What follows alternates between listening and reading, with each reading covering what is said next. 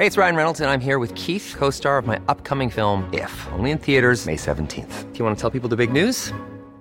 All right, I'll do it. Sign up now and you'll get unlimited for $15 a month in six months of Paramount Plus Essential Plan on us. Mintmobile.com slash switch. Upfront payment of $45 equivalent to $15 per month. Unlimited over 40 gigabytes per month. Face lower speeds. Videos at 480p. Active Mint customers by 531.24 get six months of Paramount Plus Essential Plan. Auto renews after six months. Offer ends May 31st, 2024. Separate Paramount Plus registration required. Terms and conditions apply if rated PG. Hiring for your small business? If you're not looking for professionals on LinkedIn, you're looking in the wrong place. That's like looking for your car keys in a fish tank. LinkedIn helps you hire professionals you can't find anywhere else, even those who aren't actively searching for a new job but might be open to the perfect role. In a given month, over 70% of LinkedIn users don't even visit other leading job sites. So start looking in the right place. With LinkedIn, you can hire professionals like a professional. Post your free job on linkedin.com slash achieve today.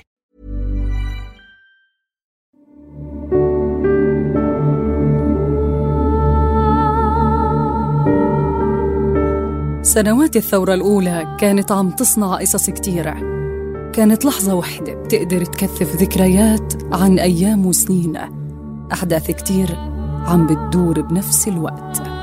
رزان كانت بقلب هي القصص وهي التجارب يلي غيرت حياتنا وكانت بقلب المواجهة ضد كل أشكال التعسف للدافع عن أساس كل شيء الناس وحياتهم.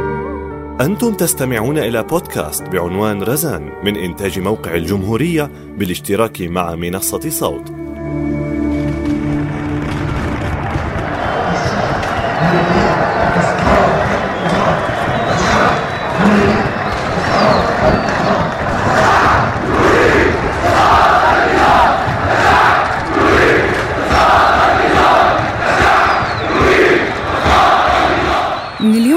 الأول لانطلاق الاحتجاجات بسوريا كان الرد العنيف للنظام السوري على المتظاهرين هو السمة الأبرز للتحولات يلي بدأت مع توسع المظاهرات من درعا للشام لكل مكان بسوريا. ومن اللحظات الأولى بدأت قوات الأمن تعتقل المتظاهرين والناشطين المسؤولين عن تنظيم التظاهرات والتحركات ضد النظام. ومن اللحظات الأولى بدأ رصاص قوات النظام السوري يقتل الناس. بهي الظروف كان العمل الحقوقي والإغاثي على رأس أولويات رزان. أسامة نصار صحفي وناشط وصديق رزان عم يحكي لنا عن عمل رزان بتوثيق الانتهاكات بحق المتظاهرين. معروف إنه آه، أهم مهمه لناشط حقوق الإنسان هي الرصد والتوثيق. آه، هذا مجرد إنه أنت كناشط في حقوق الإنسان ترصد الحالة آه، تسجلها توثقها بناء على يعني معايير مهنية احترافية. هو هذا يعني بكون أديت الدور أديت الشهادة. آه، رزان تشتغل بهذا الموضوع يعني كونها ناشطة في حقوق الإنسان آه، من زمان. فمن أول الثورة بدأت الاعتقالات بنعرف وبدأ يعني يصير في شهداء. يعني كانت رزان فقط تعمل مهمة هي تجمع وين في شهيد أو معتقل. تجمعهم بقائمة واحدة وتنشرهم فكانت هي هي بداية مركز التوثيق. لما خلص نعرف إنه هي الشغلة حتكون يعني حيكون فيها على طول الخط في معتقلين وفي شهداء. آه، فكانت مهمة المركز في بدايته مركز توثيق الانتهاكات في سوريا. آه، هي تسجيل الشهداء والمعتقلين. هذا الشغل بلش ياخذ طابع منظم أكثر من خلال مكاتب لجان التنسيق خلال أول سنتين من الثورة. وكان لهي المكاتب يلي أصبحت بمعظمها مؤسسات مستقلة دور كبير بتفعيل العمل الحقوقي والمدني بسوريا خلال السنوات الماضية. أسعد العشي مدير منظمة بيتنا سوريا وأحد مؤسسي لجان التنسيق عم يحكي لنا عن نشاط مكاتب اللجان وكيف توسعت. ما قبل ما قبل الغوطة كان التواصل مع رزان كتير صعب بسبب حركتها الدائمة. ما كنا بنعرف آه، آه، إمتى هي ممكن تكون موجودة إمتى ما ممكن تكون موجودة أونلاين. طبعا إنه التواصل حصرا كان عن طريق سكايب آه، أو عن طريق يعني أدوات التواصل الإلكترونية يعني مش عن طريق التليفون العادي. فكان كتير صعب التواصل معه بفتره أول سنتين اللي كنت بعرفهم فيها ب 2011 و 2012 حتى آه، آه، خروجها ودخولها للغوطه بأيار 2013 لما استقرت بالغوطة صار طبعا التواصل مع أسهل بكثير صرنا نحكي تقريبا يوميا.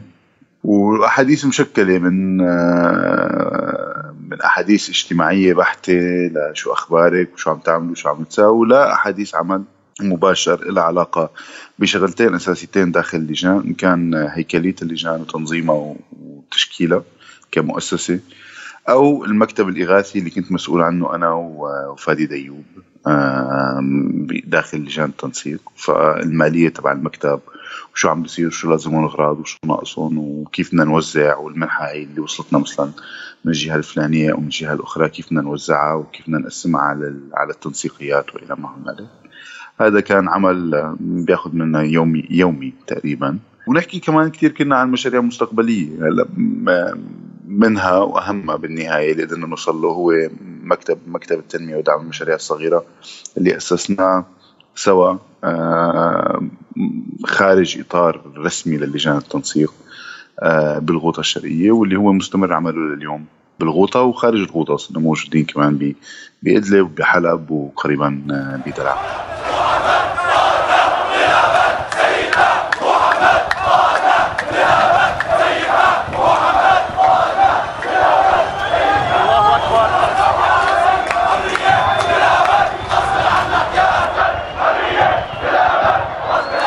ارتفاع أعداد الشهداء والمعتقلين ووضوح خيار النظام الأمني والعسكري للتعامل مع المتظاهرين خلى توثيق هاي الحالات واحدة من المهمات الرئيسية.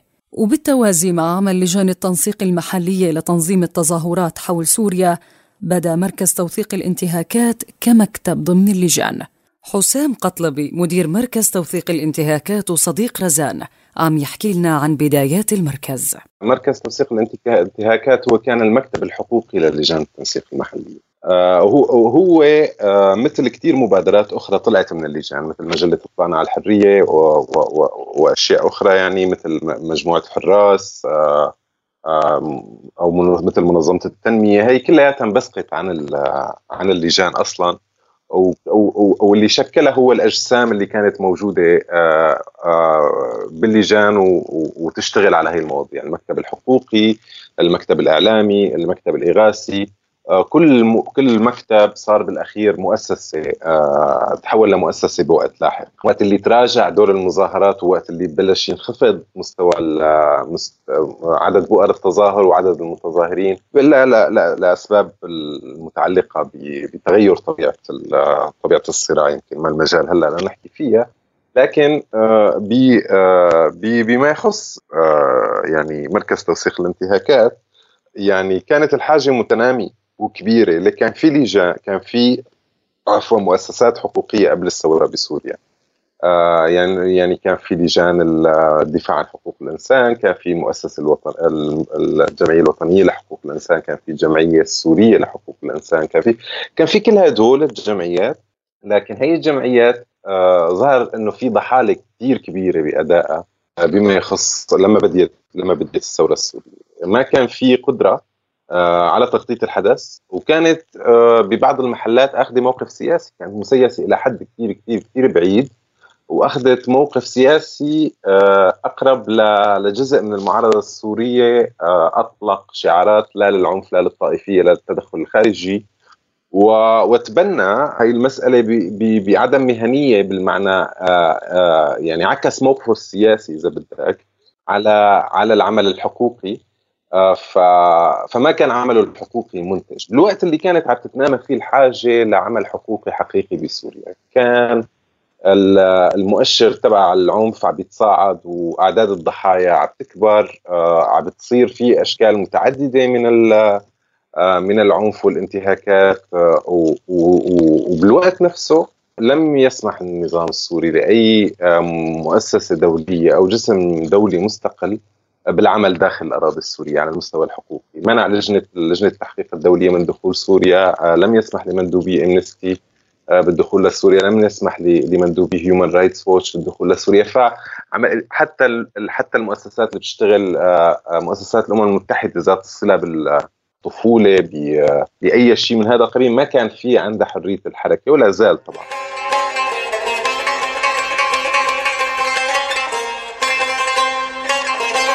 رزان ما اشتغلت بس على توثيق الانتهاكات. كمان كان إلى دور كبير ومهم بتدريب النشطاء والكوادر الحقوقية على توثيق الانتهاكات ونشر ثقافة التوثيق بكل المناطق بسوريا. أسامة نصار عم يحكي لنا عن تجربة تدريب نشطاء لجان التنسيق بداريا وبعربين. الشباب والصبايا والصبية يلي كانوا بمكتب توثيق داريا ما يعني ما عندهم تجربة سابقة. لكن هن بيعرفوا رزان شخصيا ويعني وعلى علاقة طيبة. المفارقة بقى إنه واحد يعني في حدا منهم شخص استعمل اسم مستعار دارانيا يعني داخل داريا لحتى ما يعني بطبيعة الحال يعني هيك بسبب طبيعة شغله يعني حيشتغله اللي هو يصير مكتب التوثيق في داريا فهذا الشخص كان يتواصل مع رزان بهويته البديله هويته يعني الحركية. إيه وهي ما بتعرف إنه هذا هو نفس يعني الشخص اللي بتعرفه اللي هي صحبه منيحة هي وياه. ومع ذلك أو أو ربما يكون هذا بحد ذاته إنه سهل عليهم على الاثنين إنه يعني يصير التدريب يعني بطريقة هيك كتير رسمية إنه يعني هاي شغل ما لنا يعني إحنا ما لنا أصحاب ما لنا ما في هالمونه بيناتنا المعروفة. وبناء عليه أنا مش لأنه من دارية بس يعني بشهادة رزان نفسها إنه كانت قوائم دارية هي الأضبط هي الأكثر يعني مهنية. وحتى فيها شغلات ما مو كثير مهنية بقدر ما هي تفصيلية. قوائم دارية كانت ترصد الحالة الإنسانية مش بس يعني الحالة الحقوقية من ك, يعني إنه تعبي القوائم. لا إنه ترصد إنه هل هالمعتقل مثلا عنده أولاد هل الأولاد في حدا عم يتابعهم عم يتابع تعليمهم عم يتابع مصروفهم وهكذا. نفس الشيء بالنسبة للشهيد وأحيانا حتى رصدت مكتب دارية رصد يعني حوادث الأضرار في الأبنية والممتلكات العامة والخاصة. إيه هلأ رزان كانت طبعا لا تطلب كل هذا لكن لما لما يكون موجود بعض المبادرات اللي موجودة تقوم فيه فهي تدعمه وتقول له إنه كيف بيصير؟ في شباب عربيين أيضا لما جينا على الغوطة كمان انعمل لهم تدريب أكثر تقدما من التدريبات الثانية وهن عملوا مكتب حقوقي مكتب لرصد حقوق الإنسان يعني مثل مكتب صغير مثل جمعية صغيرة لحقوق الإنسان ما زالت حتى الآن يعني مستمرة. تجربه توسيع الكوادر الحقوقية بسوريا قدرت تصنع وجه جديد لهذا النشاط. يلي كان مقتصر غالبا على حلقات صغيرة من الحقوقيين والمعارضين السياسيين قبل الثورة.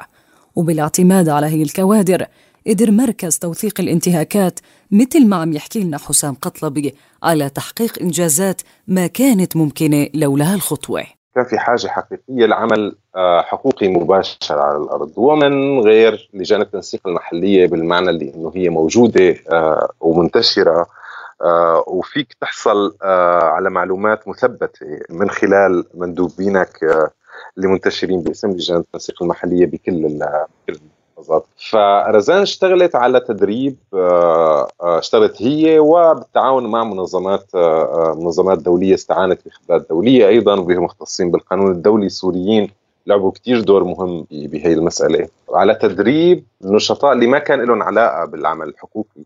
وتوسعة مداركم لفهم يعني آلية التوثيق وطبيعة التوثيق والهدف من التوثيق بوقت لاحق. قدر مركز توثيق الانتهاكات إنه يتوسع بهذا المعنى ويشتغل عمل استثنائي وقيم جدا بهذا الإطار. دور رزان مثل دورها تماما بلجان التنسيق المحلية، هي هذا الشخص اللي عنده رمزية كبيرة وعنده كاريزما وعنده ريكورد بتاريخه يسمح له بإنه ما حدا ينال من نيته وصفاء عمله و, و يعني وضوح أهدافه وبوصلته كمان لعبت هذا الدور المهم بتماسك وهي كانت الحقيقة يعني رزان ميالي أكثر مثل ما أشرت سابقا للعمل الحقوقي. فكان هذا هو اللي حاسه إنه إنه هون العمل المجدي بالنسبة لها وهون اللي فيها تفيد فيه أكثر فرزان لعبت دور على عدة مستويات. اولا تدريب هي الكوادر. اثنين شرح أهمية توثيق توثيق الانتهاكات وجدواها. وثلاثة إعداد قواعد البيانات اللي بدها تتوثق فيها الانتهاكات وإعداد الاستمارات. واللي لازم تتضمن المعلومات عن كل انتهاك وكل ضحية وطريقة الحصول على الشهادات.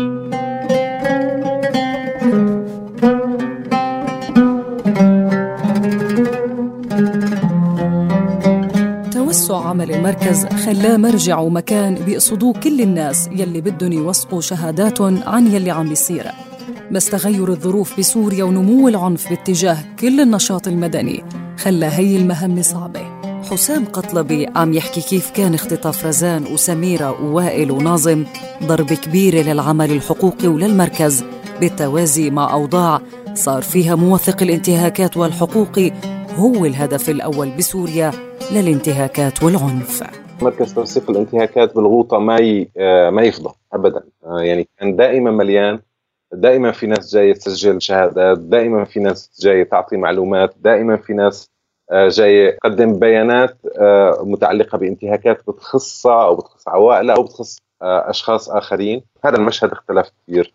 كثير كثير لاحقا بوقت لاحق. مركز توثيق الانتهاكات مر بمراحل صعبة يعني بهزات كثير قوية. بانهيار لجان التنسيق المحلية اللي كان يعتمد عليها وبغياب المراسلين اللي كانوا اللي كانوا موجودين على الأرض. يعني بتعدد أكبر بالوقت اللي نفسه اللي كانت عم تنخفض فيه القدرة على التوثيق كانت عم ترتفع فيه الحاجة للتوثيق يعني آه، كانت عم تتعدد أنواع آه، وتتنوع آه، أشكال الانتهاكات وكان عم بيكبر العدد تبع الضحايا وكانوا عم بيدخلوا منتهكين جدد على الخط. يعني كانوا عم بيدخلوا قوات أجنبية ميليشيات حليفة فصائل معارضة جديدة عم تتشكل فصائل متشددة ارتكبت انتهاكات غير مسبوقة. آه، كل هذا واستخدمت أسلحة آه، غير تقليدية. فعمليا أنت أمام كانت عم تكبر الحاجة وبتنزل القدرة أمام نتيجه هذا العنف.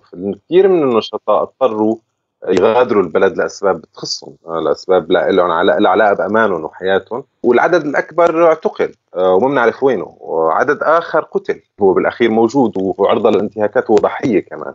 كمان بيضة القبان هي آه، كانت آه، اختطاف رزان والملاءات اللي كانوا مع رزان. فعمليا آه، يعني خسر المركز بفترة كثير جهود. لأنه طبيعة الاختطاف اللي صار طبيعة اللي صار بدوما لأنه رزان وسميرة وناظم ووائل كانوا في صلب العمل الإداري لمركز توثيق الانتهاكات. فشكل غيابهم فراغ كبير إداري داخل المركز وهذا أثر على كل هياكل وعمل المركز وضر العمل على كثير مستويات. هلأ طبيعة الاختطاف أنه أنت مانك أمام آه، حالة قتل آه، لحتى تتعامل مع الأمر مثل ما هو وتعيد ترميم آه، المركز. هو حالة اختطاف أنت ما بتعرف ترجع بكرة بعد بكرة بعد سنة بعد سنتين. وبحاله مثل حالة رزان وسميره ووائل وناظم إنه أنت أمام يعني حدا ما فيك تعوضه آه، بسهولة.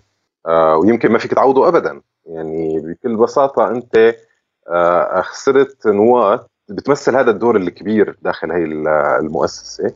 تعويضها مانو بال بال بالأمر السهل.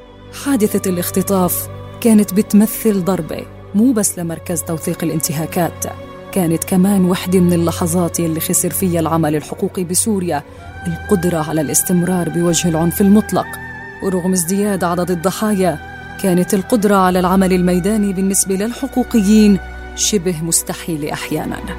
بس بالتأكيد رح يضل مركز توثيق الانتهاكات والعمل الحقوقي لرزان خلال سنوات الثورة الأولى واحد من أبرز أوجه العمل المدني بسوريا لوقت بعيد.